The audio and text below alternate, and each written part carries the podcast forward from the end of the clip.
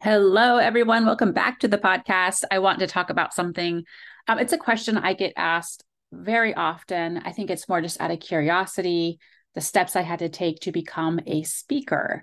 Um, I just attended a conference in Las Vegas. It was one of the best conferences. It is so well organized, coordinated. I love the audience. I love meeting new people. Um, I did a workshop on Monday called The Seven Habits of Highly Effective People. And this is where I had the question How did I get to do what I'm doing today? Because the conference was specific to accounts payable and accounts receivable. But yet, here I am on stage teaching you something not related to the industry. So, I will give you a brief rundown of how I got started and how I am making this my career. Hey there, friend. Welcome or welcome back. I'm Monica Brooks, a multi passionate entrepreneur who at times still has no idea what I'm doing with my life, but I choose to show up and keep going each and every day. I'm a former corporate girl who thrives on leadership, improving my life, and I love talking with people. On this podcast, you'll hear stories from people who will inspire you and challenge you to grow in ways that may feel a little uncomfortable. Whether it's by starting your own business, learning how to fail and fail fast, growing within a company, or maybe even showing a little bit of grit in life, you'll hear from an array of people that will leave you inspired and encouraged. Out of all the podcasts that are available, I'm glad you chose to listen to this episode today. Let's get started.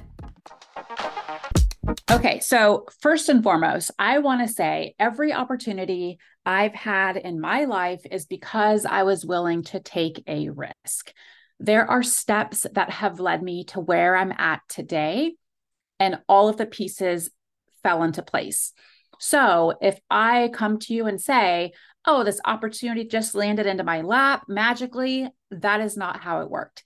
It takes a lot of belief in yourself um, getting in front of the right people, and just taking that risk on yourself as well. So if I back up, let's say six or seven years ago, I was at this training event for finance leaders. And um, I enjoyed it so much because I enjoyed learning. And the person who oversaw that program, she was just a rock star. And I just looked at her in awe.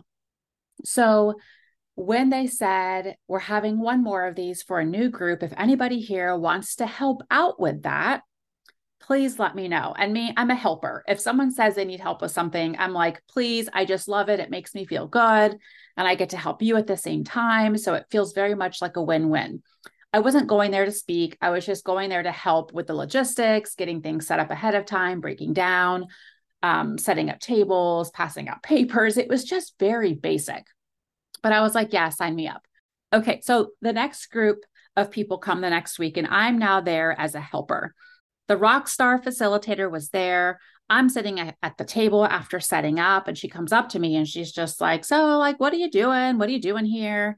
You know, what's your interest? And I just said, I love helping, but that I also enjoy speaking because that is the truth. I've always enjoyed not just speaking itself, but inspiring people. I love planting seeds. I love seeing those light bulbs go off. I love seeing the head nods. Um, I just love making a difference in people's lives. And you know what she asked me? She asked me if I wanted to go up there and teach the next section. And like any normal minded person, I said no. There was no way. She was amazing. I was not amazing. At least I felt that way. And so I was like, uh, no, thank you and then I, I kind of sit there after a while and I'm thinking, like, oh my goodness, Rockstar Facilitator just asked me to teach. I had just gone over the information the previous week as an attendee. So I knew the material. So about five minutes passed and I was like, you know what? I will do it. I will teach the next section. And so I got up there. Um, it was a blur, but I remember feeling so good that I did it and she told me I did a great job. I don't know if she was just being polite, but she said I did a great job. And so she said that she's starting this program within the company for leaders to teach leaders and asked if I wanted to be a part of it. I was like, oh my goodness. Yes, absolutely. I was so excited. It was information from Franklin Covey.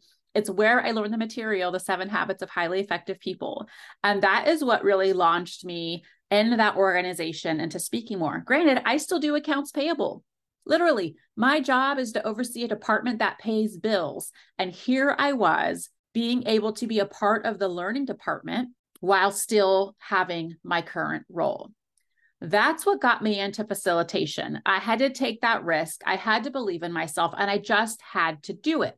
So, this program launched at this organization. I got to partner with so many amazing people. One of them, Jason Daly, who's on the podcast. I interviewed him with Anchored Leadership. He was amazing. I've learned from him. He's helped me with my skills.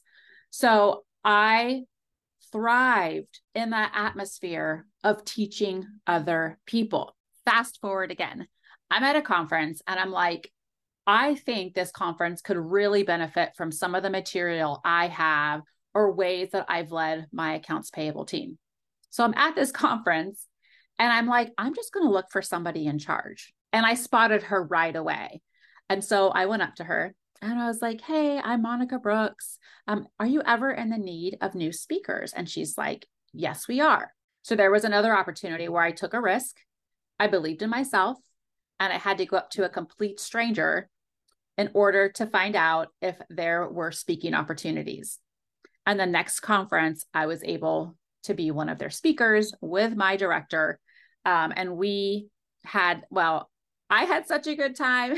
my director isn't as excited and eager as I am about public speaking, but as a combination, we nailed it. So that was November 2018. The very next day, I knew I was flying home and having my port put in to begin my cancer treatments. So the next few years, I was in treatment. I was trying to find my new normal. And then COVID happened in 2020. And I was at this point in my career where I was just getting tired. Uh, I didn't have the passion I used to for what I was doing. And I, I joke about this, but it's the absolute truth. After the pandemic, or like kind of like mid, they started having leaders go back into the office. And that's when I realized I didn't like being told what to do. So I went back into the office reluctantly. I mean, I still had a really good attitude. I was still doing the work, but I did not want to go back into the office. I didn't want to commute anymore. And I was in this meeting with VPs talking about the system implementation. And that's when I realized I don't belong here because I literally said to myself, I don't care about this stuff. And it was true. I knew I cared about people. I didn't care about the job itself, but give me a person to develop, give me a person to inspire, give me a person to coach. I could do that all the time. So I literally left that meeting with those VPs. I called my director and I was like, I have to go. And she had already known like I wasn't really like loving my job anymore. So she was so supportive. But here's what I did that I do not recommend. you can learn from me. I did not have a plan. I did not have a plan when I quit my job of what I was going to do. I just knew I had to go. I'm very fortunate in that my husband can support us, but that was also very hard because I had a great career. I was a leader in a large healthcare organization, and I was basically saying, goodbye comfort, goodbye new pair of shoes, goodbye vacations, you know, different times of the year.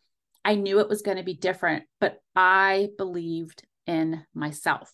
Am I making the same amount of money? No, I am not. Am I traveling? Yes, I am. Am I happier? Absolutely. Before I left my job, I sent an email to the conference manager. I hadn't been there since my diagnosis. So it'd been a few years. And I said, Hey, I'm leaving, but if you ever need a speaker, please reach out. I was shocked when she reached out. And maybe I shouldn't have been, but I was like, oh my goodness, like I have a message from her. And she invited me to be a speaker. And I was like thrilled. And so that's how I got into this. And sometimes people will ask, like, well, did you do you put your name out there? Do you contact people? I will tell you, yes. At times I do reach out to people. However, I do not beg. I do not chase. I truly feel like I attract. And I don't mean that in like an overconfident way, but I've heard before, oh, don't chase, attract. There's a really fine line to that because you just don't expect things to land in your lap. You do have to put forth effort, and the right people will be attracted to you. So I've been able to speak in Toronto, Philadelphia, Indiana, Florida, Las Vegas, San Antonio um, since I've left. And I am so proud of myself, but it did not come without the risk. It did not come without believing in myself. I know this is not the end for me. I feel like I want to continue to grow. I want to continue to travel. I want to continue to get my name out there. And that's what I'm working on right now. So if you're interested in being a speaker, my question is who do you know? And maybe it's me. I love helping other people. Like like I said, if you're a speaker or you're like wanting to tap into this, reach out to me. I'm total I may not have like a a solution, but it's like, hey, ultimately what I think would be amazing to do is to get a pool of speakers and to like help these people find places to speak and to use their talent because I know so many amazing people. Like people who have helped me people who are close to me are some of the best speakers I have ever met. And it's not that they're great speakers, they are inspirers, they are empowerers. Like they help you become better people. So I think that's probably something down the road I definitely want to explore because there's so much talent out there that is untapped. So, in a nutshell, that is how I became a speaker, believing in myself, not giving up, and to continue to keep growing. What you are building today and what you are doing today will no doubt help you in the future. I hope this was helpful to you. Feel free to drop me an email, monica at monicabrooks.com. You can follow me on Instagram, Leadership with Monica, and I hope to hear from you. That's it for today.